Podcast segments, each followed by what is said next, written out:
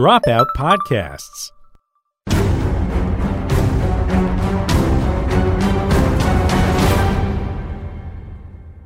Hello and welcome back to Adventuring Academy. I'm your host, Brennan Lee Mulligan. With me today, we are so excited to have Satine Phoenix. Uh, Satine is the community manager for Wizards of the Coast. Uh, she is the DM of Sirens, and she also is the founder of Gilded Lotus. I need to have a sound effect.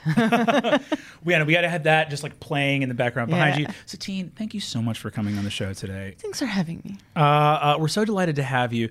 Uh, uh, well, we've already been chatting up a storm about Dungeons and Dragons uh, and TTRPGs. There go the invisible glasses up the bridge of our noses. Um, and I wanted to talk to you because you run what to me is one of the most exciting D and D streams right now. Uh, which is Sirens, which is this incredible uh, D and D stream. You run five E on the stream. Oh, yeah. Uh, and what's incredible about it to me that I love and is very exciting is it's all bards. Yeah, bard multi classes. Some cool. of them, two of them are pure bards. Wow. Yeah. Uh, uh, and the two uh, they're they're subclassed, right? So Yes. what the two pure bards also have some differentiation in terms of the subclasses they're playing. Yeah, I think one is a lore bard and the other one is College of Swords, and she's a belly dancer. Ooh, Yeah. very cool. Uh, talk to me a little bit about that because this is, I think, a dream that every novice DM kind of at one point has, where you know, because the classic standard of D and D is martial character, sneaky character, divine caster, arcane caster, right? You kind of have those four quadrants. It's the classic D and D party: wizard, cleric, fighter, rogue, and then at some point you go like, oh, what if I were skilled enough to run a game of all one class. I would never assume that I'm ever skilled enough. ever. That's your first mistake as a dungeon master. but I think we can safely assume Satine's a pretty skilled DM. I don't know if you've seen the game. I'm always learning. I'm always learning. I learn from other dungeon masters and players. There you go. As do we all, hopefully. Uh, but talk to me about what going into it. What are some of the challenges that you found, uh, and some of the like hidden and unexpected joys that have arisen from doing a class-focused campaign? So it all came about because I was like, dude, wouldn't it be great to have like an all girl bard band on tour through the Forgotten Realms? And actually, it was through Faerun because I'm an Eberron girl. Hell yeah. So, and I did a lot of homebrew over the last 30 years. and um, yeah, so I wanted to explore Faerun. And I was like, okay, if I actually have them on tour, I get to explore all these different cities and countries and continents and stuff. So that's how that came about. And then I was like, first, I don't like it when people try to fill in the spots. You can do that on World of Warcraft. You know, that's cool. That's what a video game's for. Mm-hmm. But I want my players to role play. I don't want to tell them who what anyone else is playing. I want them to be who they want to be and then work together. And then I as a dungeon master will navigate like how to build the encounters in the campaign so that they get what they need. Whoa. So that's very cool. Character creation in isolation is really interesting because I I'm very guilty of this. I am always the player who waits to go last when we're doing character creation to be like I'll be the cleric. Like I always, you know, like I'll always be the one that's like, okay, we need a healer, so that I'll do that. I don't want people to be a healer. what happens if you don't have a healer? You're in a tremendous amount of trouble. but then as a dungeon master, you navigate that. So Mm-hmm. you say, okay, how if they don't have a healer, what can I do to what can I give them so that they take the responsibility of taking care of them of each other? wow. Because they have to. That's the whole point is that they're working as a team. yeah. That's Dungeons and Dragons anyway. Right. And I think it's interesting to look at that idea of teamwork and team building if you are not in this place that the game and the, the sort of balance of it presupposes you will be, which is like, oh, you're going to work as a team because you all bring different abilities. Well, if you're all operating in the same thing, all of a sudden you're it's actually increasing the amount of teamwork you need to Yes. have, which is really, really exciting. Um, and there's something deeply gratifying about it too on a narrative level. Like for me, the second I started watching Sirens, I was like, all wizard game, all rogue game. Like, who doesn't want to run, you know, the Hogwarts uh, uh, 5e? Who doesn't want to run the, like, you know, Ocean's Yeah. 11 where all rogues heist, you know, like. Um, uh, so, in your storytelling, uh, uh, what are the ways that you find having all bards? Like, first of all, every single character's got high charisma. Right. Yeah, yeah. So, so, like, how does that affect your storytelling in the Well, game? Well, I mean, just because they have high charisma doesn't mean that they're going to roll well. Usually, and for some reason, all my girls roll under 10. unless they're like, unless it's Kelly Lynne D'Angelo who rolls really high when she's fighting. But Great. yeah, it's pretty amazing. You can build a character that is the most buff, badass character ever. Hmm.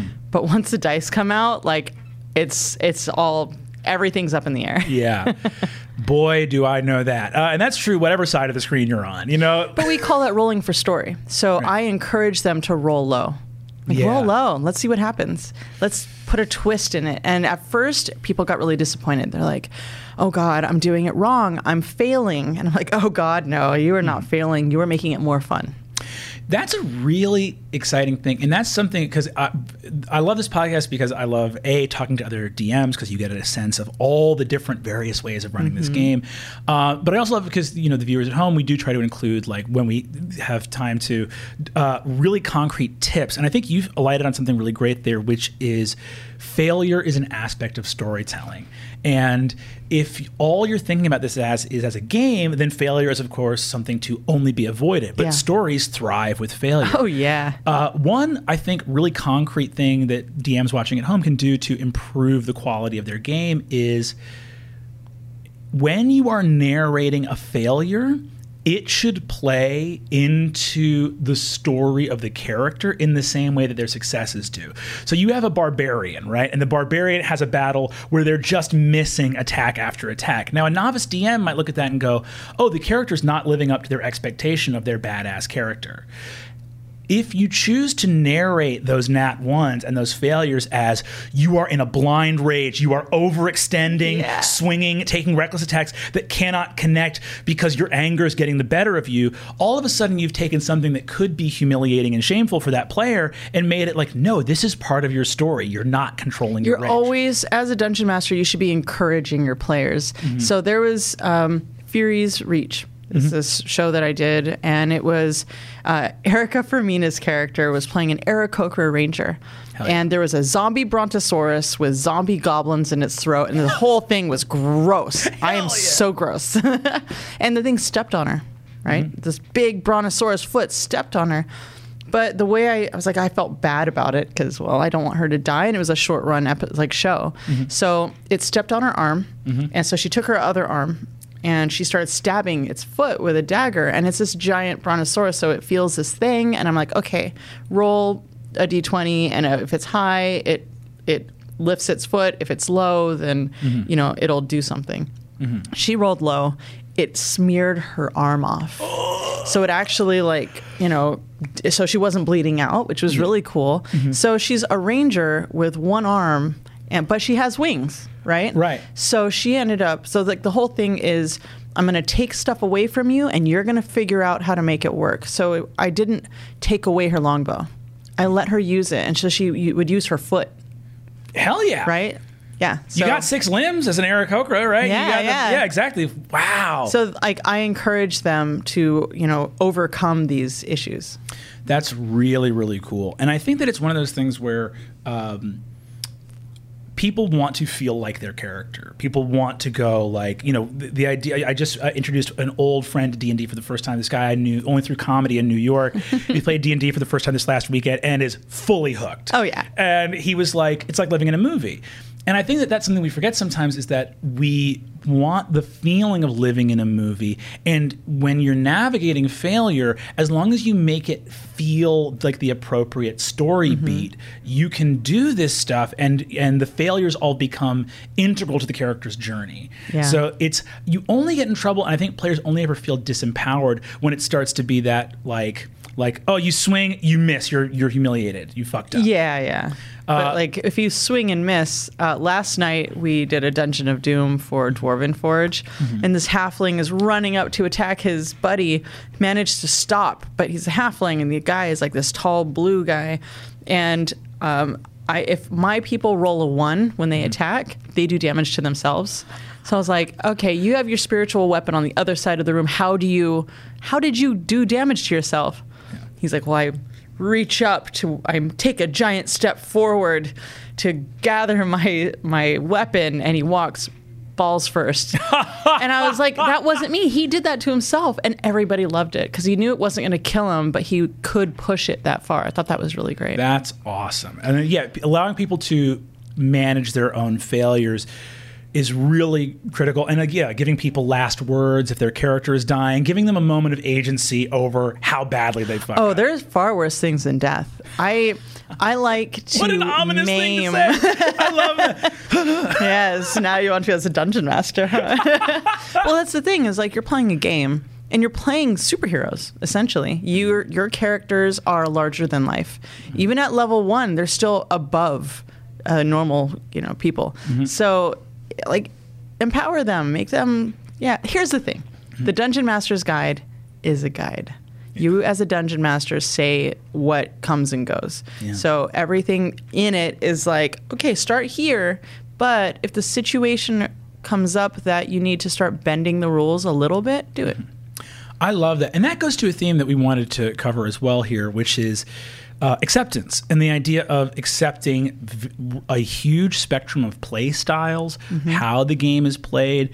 You know, these books go out, and the game needs a dungeon master for a reason, which is the idea that a human being is accountable for running this experience at every single table where the game is played. And I think that it's really special. And it means that the game has this incredible flexibility that that surpasses sort of anything else we can do because it's always being retranslated and re-understood from era to era. That's why it's called the guide and not the rules. yeah. Seriously, Yeah. I mean, I think it's in the first couple pages. It's like this is these are suggestions to play your game. yeah. People skip over those first couple pages. it's really critical. No, it's really important. Um, and in terms of like the age we find ourselves in now, I think it's awesome that we have all these different streams that are showing you different play styles, different house rules, and you see the incredible versatility and flexibility of the game. Like you were mentioning, like bylaws, and uh, uh, there's like a couple streams you were mentioning. Bylaws and order. Bylaws and Order, which is like all about guilds and bureaucrats. Sirens is an all bard game, which is really fun. You know, and then Dimension 20, being under the banner of college humor hat and dropout, has this element of comedy to it, where even the rules themselves are infused with a certain degree of understanding. If a thing is funny, it's going to become more likely Yeah, that succeed. wins. Yeah, exactly. funny wins, right? Um, uh, what do you attribute this plethora of acceptance of these different play styles to? Well, I think it's people weren't very accepting, Mm-hmm. right? But because people are now able to see different play styles, now acceptance is more uh, something that we need we need to focus on because everyone looks at Dungeons and Dragons like this is my game. Mm-hmm. I play it right. And my way is the way, especially dungeon masters. This is how we do it, and this is how it should be done. Mm-hmm. But then you have all these streams, and the streams say, also this way, also this way. So now you have players who are watching all these streams, and they're like, oh, but I want to play that story. I want to play with these kind of heavy rules. I want I want the number crunch. I want the heavy role play. I want the comedy. So I think it's really important for people who are not live streaming to see those and figure out what they want. So I run a lot of games off camera uh, for my Patreon, and the first thing I say is, "What do you guys want to play?" Because I'm malleable. I just want to be able to facilitate something for them. But if you have five people who want to play one kind of game, they, maybe they want to play a silly game. And then there's one person who wants to play something that's really heavy and very literal. Like you need to be able to communicate that, and everyone needs to start accepting what each other wants because they're, at the end of the day, somebody's going to be upset, Yeah. and everyone needs to be able to communicate what they want, what they don't want, so that that person can go find a group that they do want, and then that opens a space for maybe somebody who's in another group who wants to be in that group Yeah. to play. It's really interesting. And we've had questions on the podcast before that amount to this reality, which is that this game can serve multiple needs. And as such, you need that level of communication between you and your players. You know, I, have gotten questions sometimes because I have a play style that, again, is very focused on RP, is very focused on like adhering to like tone and mood and theme. And let's go to this world where things feel like this.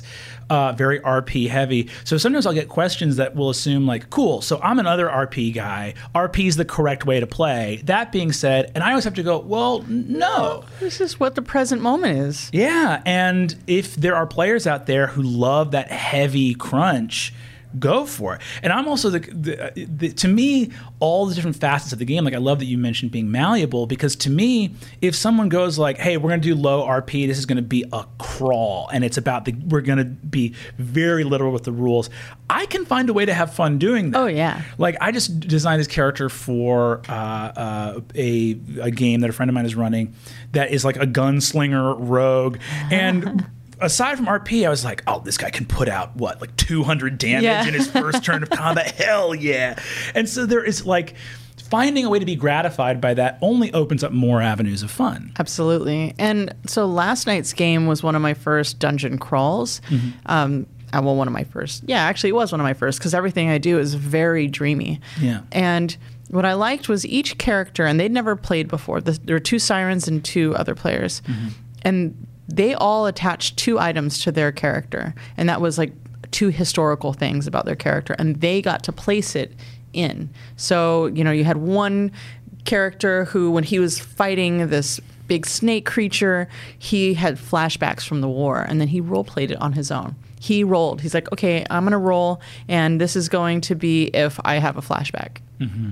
And then he's a dungeon master. I would like to like. I didn't know he was rolling for it. Yeah. he was doing that on his own. That's awesome. And so the other players took care of him while th- that was happening, and so each one of them brought something like that into a dungeon crawl. That's beautiful, Mm-hmm. and that's really special. That's like, yeah, we we had. I love that. That's such a good tip for players and DMs alike to introduce those things because one thing that's really great about playing with comedians who even haven't played D&D before is that comedians have an inherent understanding of uh, how empowering it is to struggle. Like comedy is so much Oh, about yeah. like I'm slipping and falling in pie, like oh banana peel. Like there's a love of failure in comedy, right? Yeah. And building those things into the character can be so gratifying. You know, in the first season, of Fantasy High, which was the first season of Dimension 20, uh, Siobhan's character, Adaine, who's this elven wizard, she uh, was basically like, I would like my character to struggle with anxiety and to have an actual anxiety condition within the game.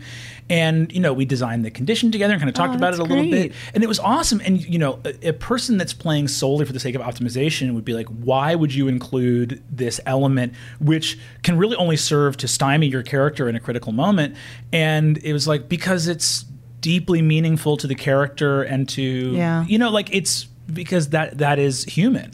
Well, they have the traits, right? Yeah. So when you're making your character, um, I love D and D Beyond because it makes it like you're playing a video game, which is my favorite part of video games: character creation. Oh, the sliders. Yeah, exactly. Yeah, like I want to make your eyes little like this. Um, but they have the traits. So there's um, things that are like your ideals and all these positive things, and then they have flaws. So I learned from one of my friends who would give you bonuses the more flaws you took. That's awesome. And I learned from that. And also, it's basic storytelling. Yeah. Right? You got your threshold guardian that gives you the challenges and you overcome those challenges. And maybe you get a scar or a limp or whatever, but then you overcome that. Mm-hmm. And that's just beautiful storytelling. And I don't think that it's just for dungeon masters to know. I think it's really good for like players to know and for players to teach each other also. Oh, I think that's beautiful. Yeah, in, uh, like if you're a DM and you're like skipping over that bonds, ideals, flaws section, I would say if you have a group of players that you really trust to, you know, characterize their characters, that's one thing. But it's such a great thing the game's provided to key people into the role playing aspect. And I've been doing this for basically my whole conscious life. And the degree to which the mechanical parts of the game like that little bonds and ideals thing or even like abilities um, can give you still insight into character backgrounds. backgrounds. Yeah. Uh, so I play uh, my friend Nick Marini, who's a, a contestant on I'm actually runs a White Wolf Chronicle, runs a World of Darkness Chronicle. Cool. Also love it. Um, and I made this vampire character who's this like you know Giovanni vampire, and there's flaws there where you get some extra freebie points and character Mm-hmm. creation. Similar mechanical thing of you take flaws, you get to spend more points elsewhere. And I just took I hadn't like cracked the character yet for myself, so I took this flaw just I thought it was cool of like oh this vampire is going to be afraid of crucifixes and and clergy that are in their clerical stuff. That's And cool. Very fun. And I was like in the very first session.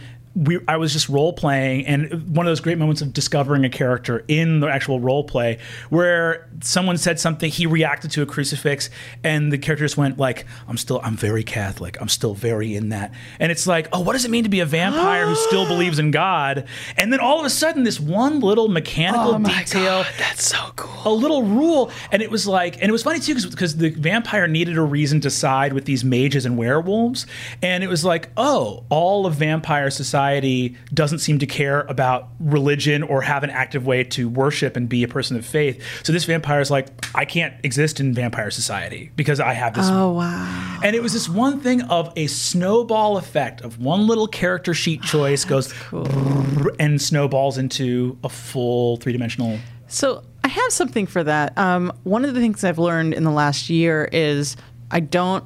this is going to sound really weird. I don't trust players the first time they play with their character, and I tell them, I'm like, look. After the second session, we'll revisit your character because I got a feeling you're going to want to change some things. You're going to want to change your weapons. You're going to want to change maybe your whole class or your background because it's going to feel a little different. I mean, you're lucky if you don't and you just are committed to that character. But I see it so often where they're like, actually can i can i do this thing i don't want this spell i don't like this and i'm like okay you got two sessions to play it if you if you want to change it after that we're not going to but you know That is out. the best piece of advice I've ever heard. I literally felt I like sighed so deeply when you said that. No, for real, because it is well. There's this this attitude because the nature of D and D is collaborative storytelling, and the inherent thrill of it is. I'm going to improvise stuff. And once I've improvised it, the story's going to move on. You know what I mean? And that's part of the thrill of the game. But that being said, keeping it a little volcanic and and, and chimeric up in that first two sessions is so useful because uh, and this is this is a balance that every DM has to balance, which is complete respect for players and their autonomy and agency. And also an adult awareness that sometimes people that are new at Yeah. a thing won't know how to make themselves have a good time. Yeah. And and you have to be able to do this Mm-hmm. of going like, hey, I respect you and your choices, but also this is a new thing. You might make a choice that you later regret just from a lack of familiarity. Yeah, and then the other thing is you as a character grow because of the people you're with, right? So I don't like to play where everyone meets for the first time. In my session zeros, I have everyone, okay, let's discuss how we met. Cool. All right. But then, like, what was that thing that happened that bonded you? Yeah. Everyone tell me because and tell each other.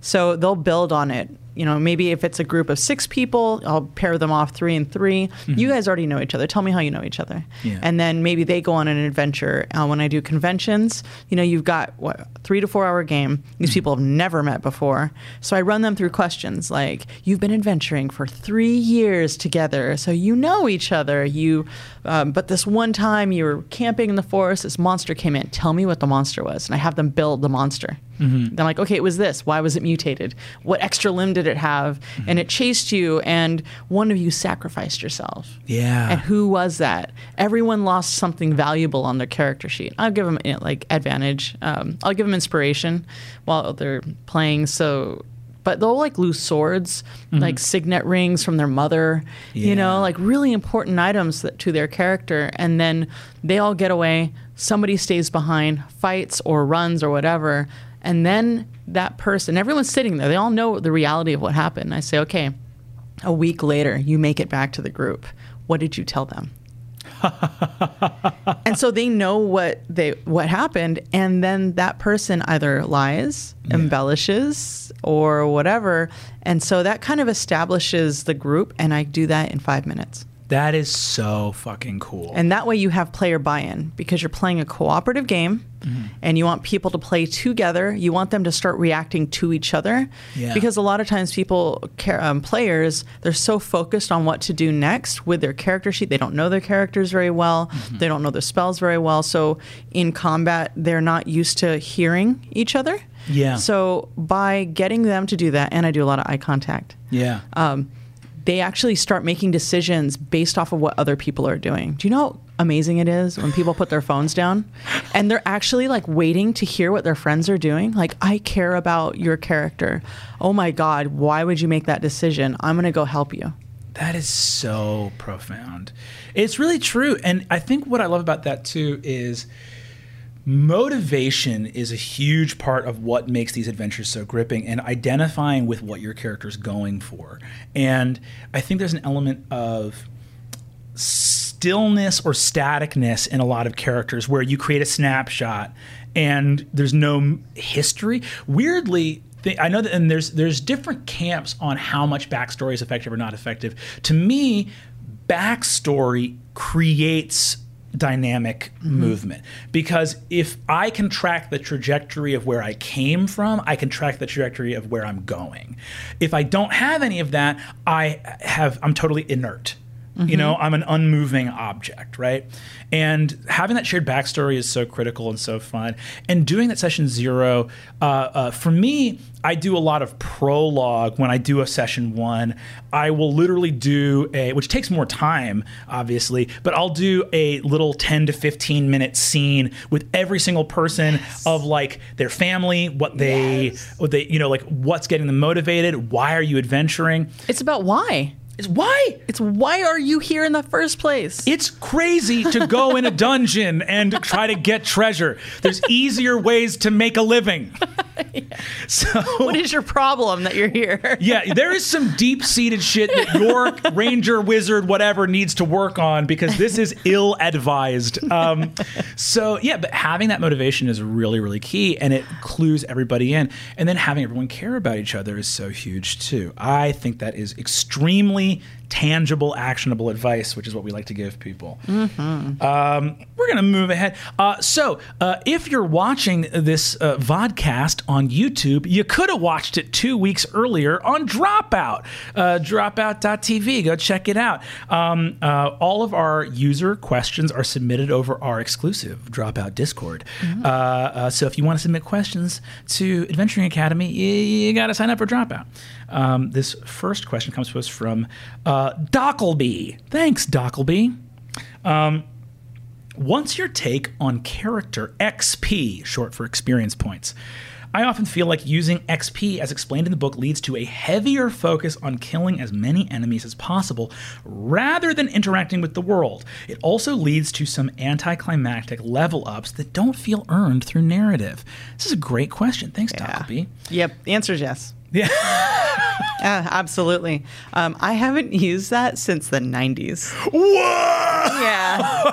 Yeah. Oh, so you're milestone exclusive. Absolutely. And even my, like, the sirens don't level at the same time. Sometimes they don't show up. Sometimes, like, one of the characters is so involved, she wants to hang out after, like, she wants to hang out on other days and do more character exploration on one. I do one on ones with them too. Awesome. Um, so that person put more time into their character, they're gonna level faster. Uh, some people just want to sit there and they don't level as fast. So I think rewarding them for the deeds they do. Wow. Very, very cool.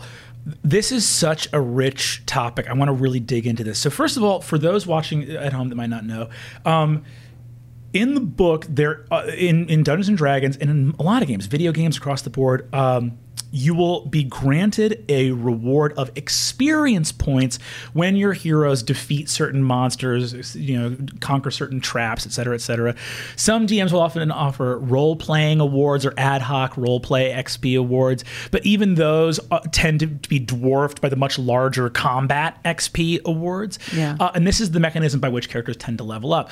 Uh, what Satine's talking about, these milestone rewards, is a, a little bit of a groovier system. Uh, at least in my opinion, I do a lot of I do milestone Yeah. Stuff as well. In Dimension Twenty, it's exclusively milestone. We're just they level up after every two episodes.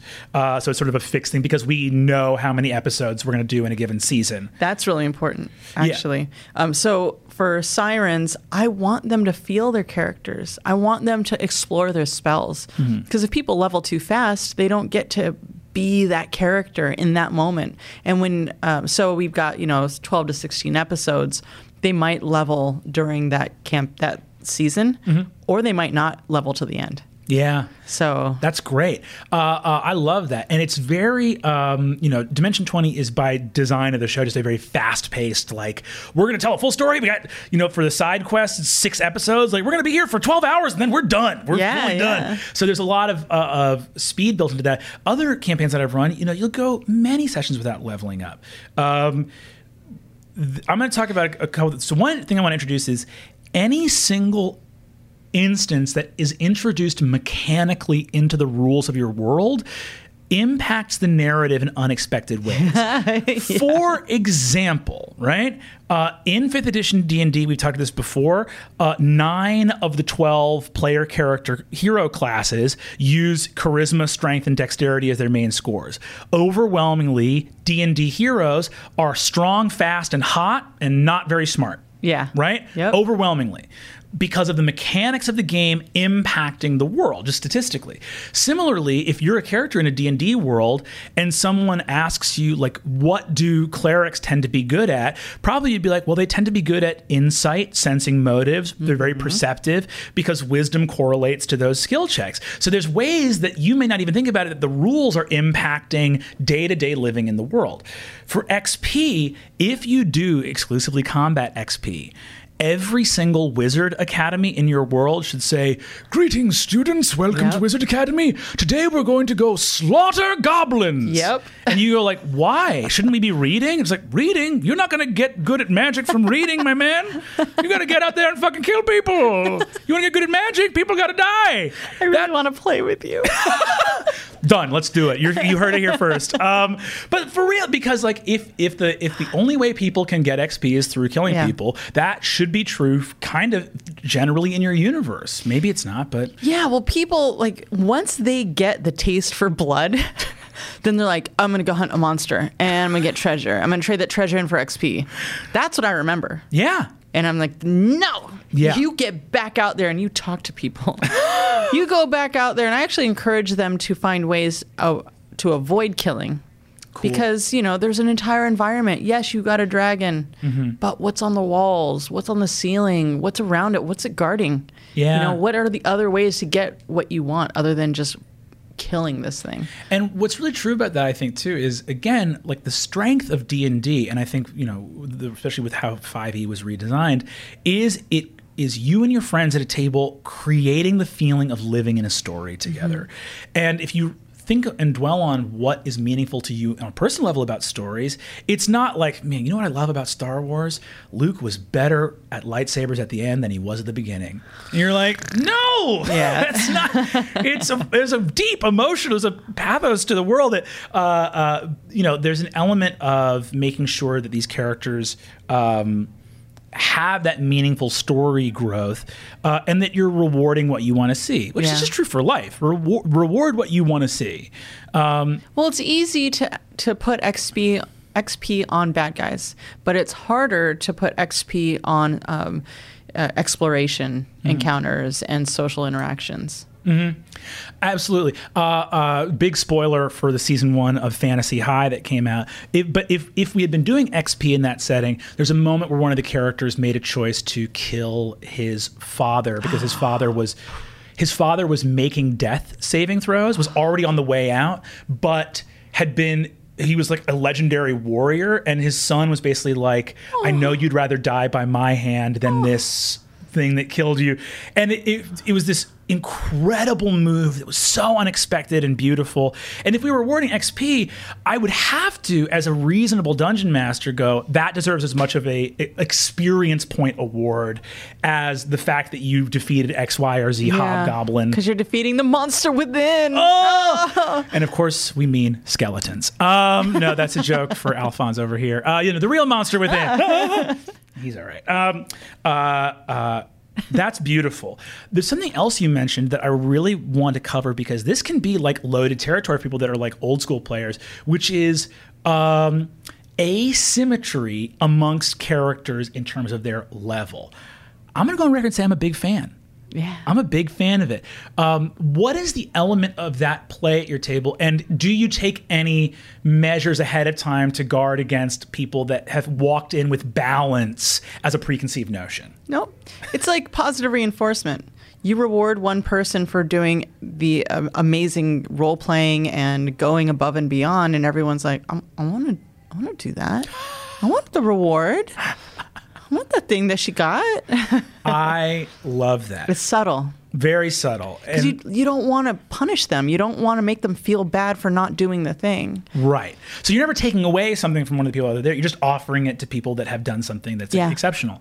I love that. I think that's really beautiful. I think that if you have a table of people that are in that moment that's great. I would say just make sure if you have players that are coming from a game where they have for whatever reason an expectation of mm-hmm. character balance to bridge that gap with your players and be like hey here's how we're doing stuff in this campaign Man, you gotta you gotta front load everything. So I got in a car accident in 2015. I had re- I had really bad brain damage. Some days I'm on it. I am sharp as a tack. Other days I need someone else to do initiative. Someone has to um, keep track of conditions.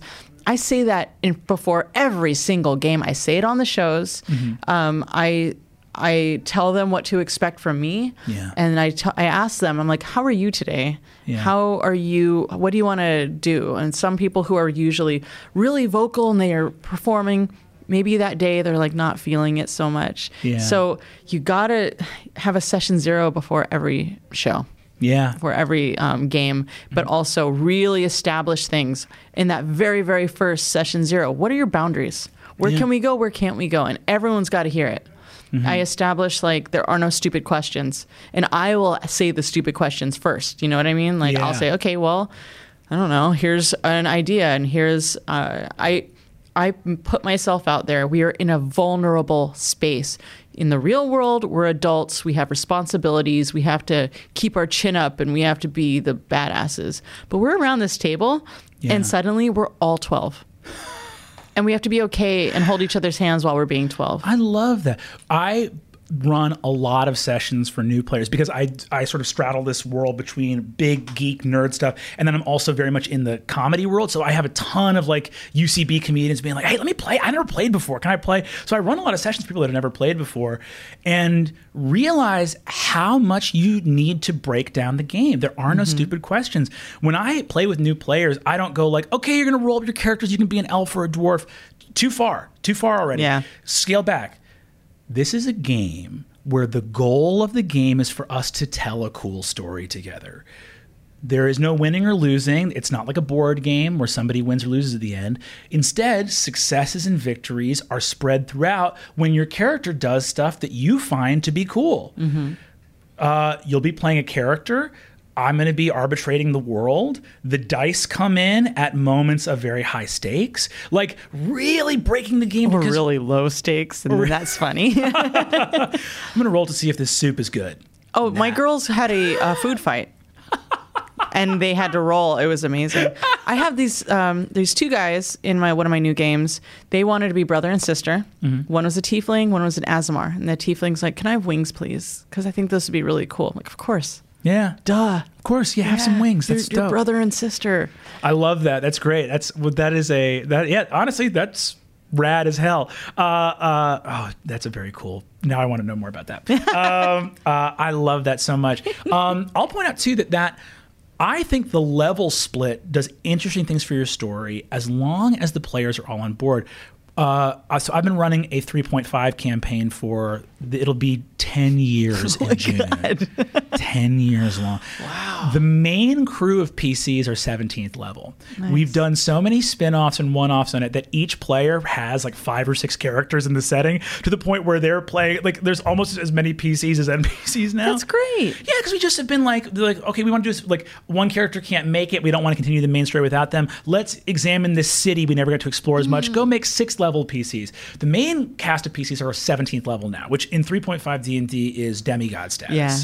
And uh, what's really fascinating is there was not a total party kill, but a total party defeat by a wizard that captured one of them and that captured one of them in a, in a, a binding because one of them was part angel and could be bound as an extraplanar entity. One of them was an actual demigod who's almost invincible except for banishment because it's like, hey, you belong in your divine realm. Whew, This like 20th level bad guy wizard sends them back to their divine realm.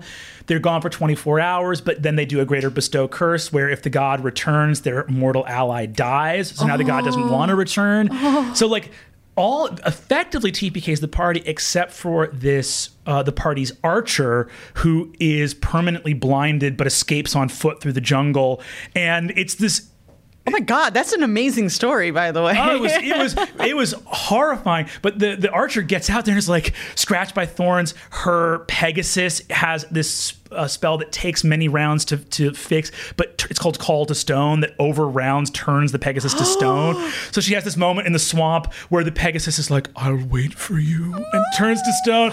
It's like Dark Night of the Soul times ten. That's beautiful. Uh, but then she this like little moment of hope where this little fairy that she can summon tells her like, "Oh, your your like long lost love isn't dead. That was a clone. That was a doppelganger just masquerading as him. He's alive somewhere else." And she's like, "I'm gonna rescue him." Blind in the swamp, going like, "I'm gonna get him."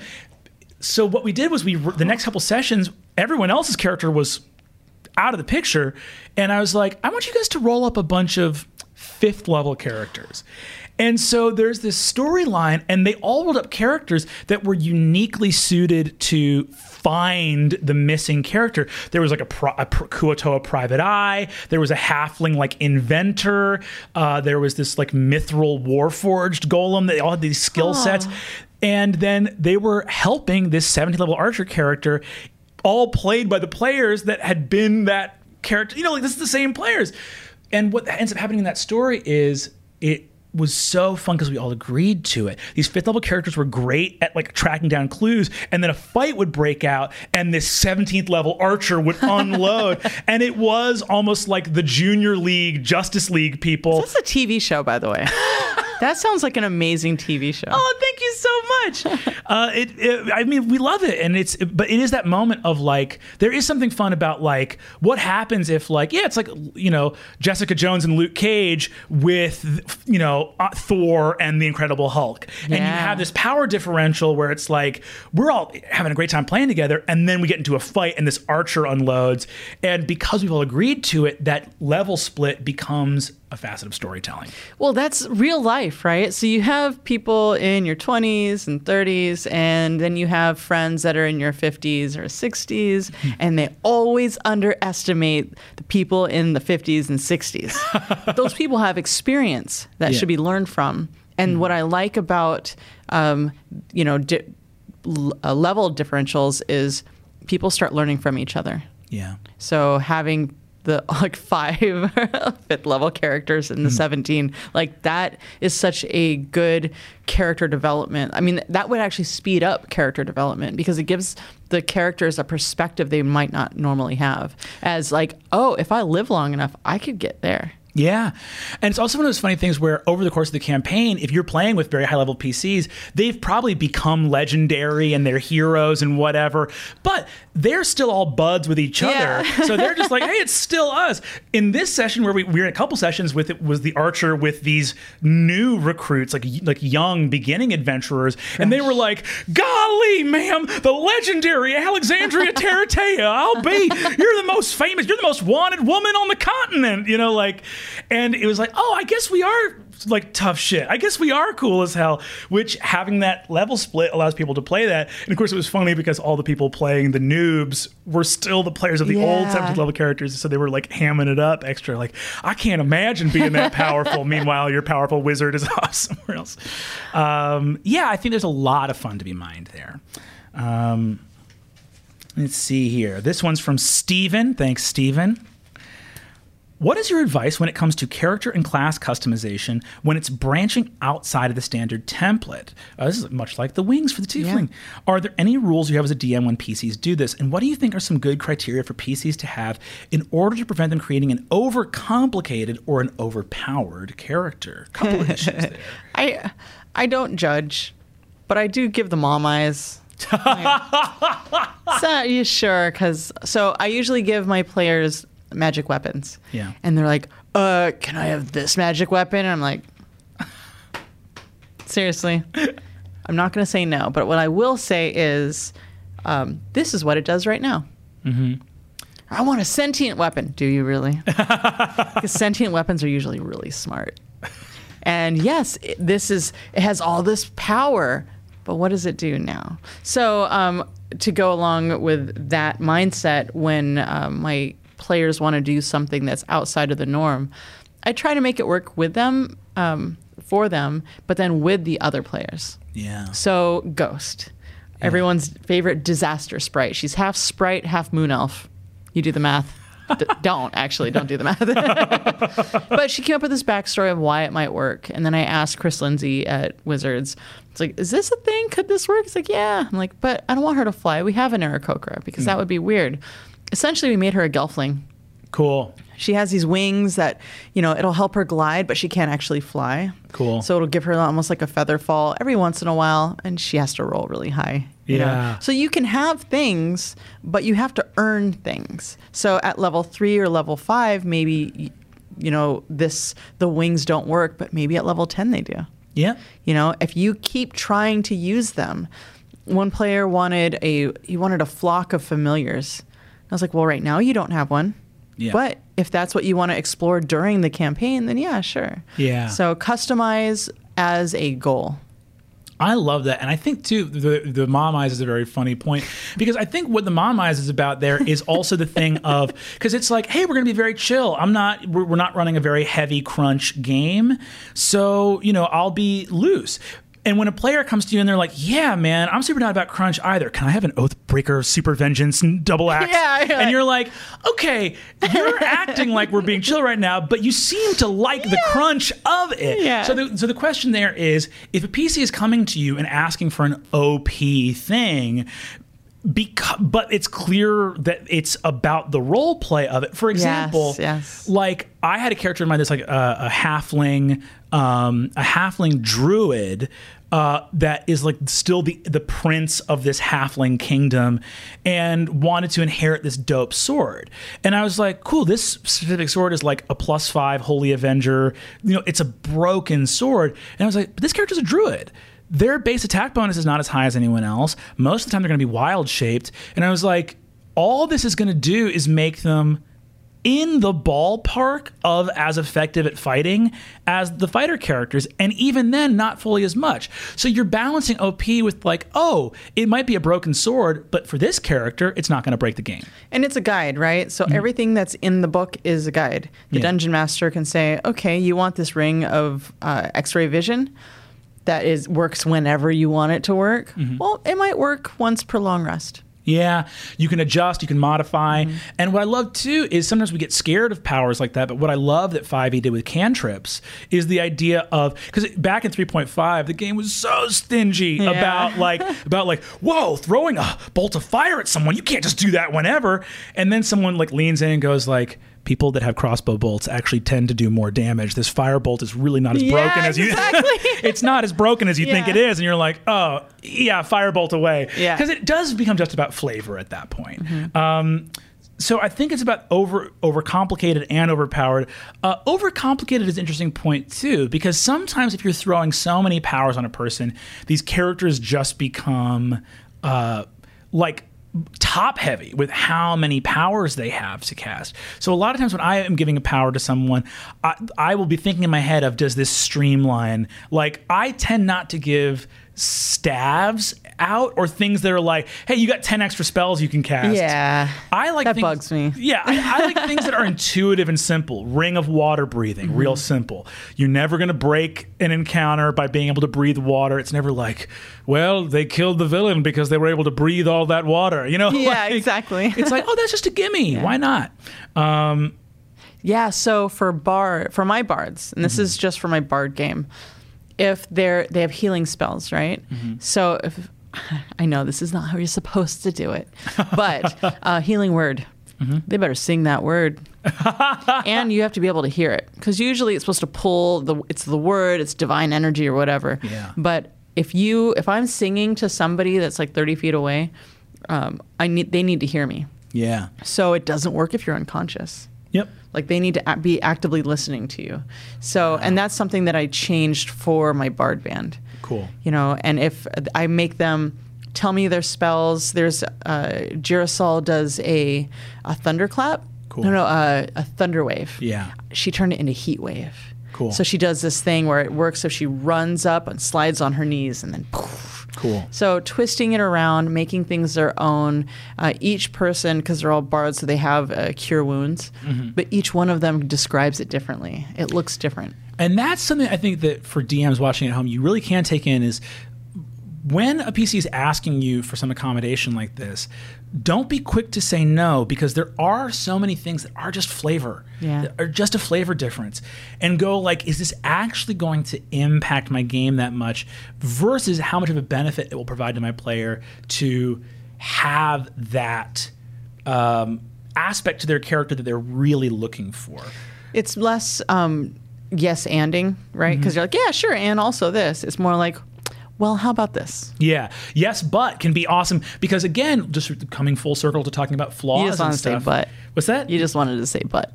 but because we have fun here on the pod. Um, uh, no, but there's there is an element of uh, looking at those caveats as being really exciting because they do provide those flaws and those scary things, right?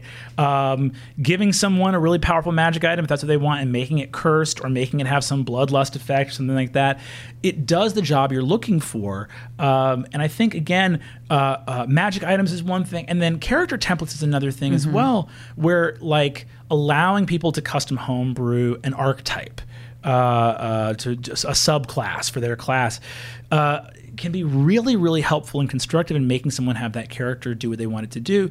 And as long as you're eyeballing the other subclasses in that class and going, is the thing I'm making so broken that it would be crazy to pick something else? Also, you better give me a reason.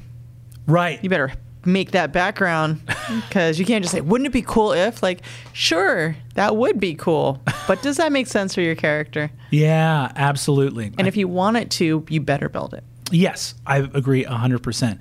Um, well, uh, guys, it's been, uh, uh, we're already at an hour. I don't know. If, I, I can't believe that, that literally flew by. Uh, we only got time, we only had uh, two questions, but uh, Satine, what an absolute pleasure and an honor having you on our show. Thank you. You're Thank wonderful s- to talk to. Let's do it more. I agree with that. I cannot wait to play. That would be so much fun. Guys, this has been Adventuring Academy. I guess it's been Satine Phoenix. Thank you so much for watching. We'll see you next time. This has been a Dropout podcast. For video of today's show plus more exclusive series, go to dropout.tv.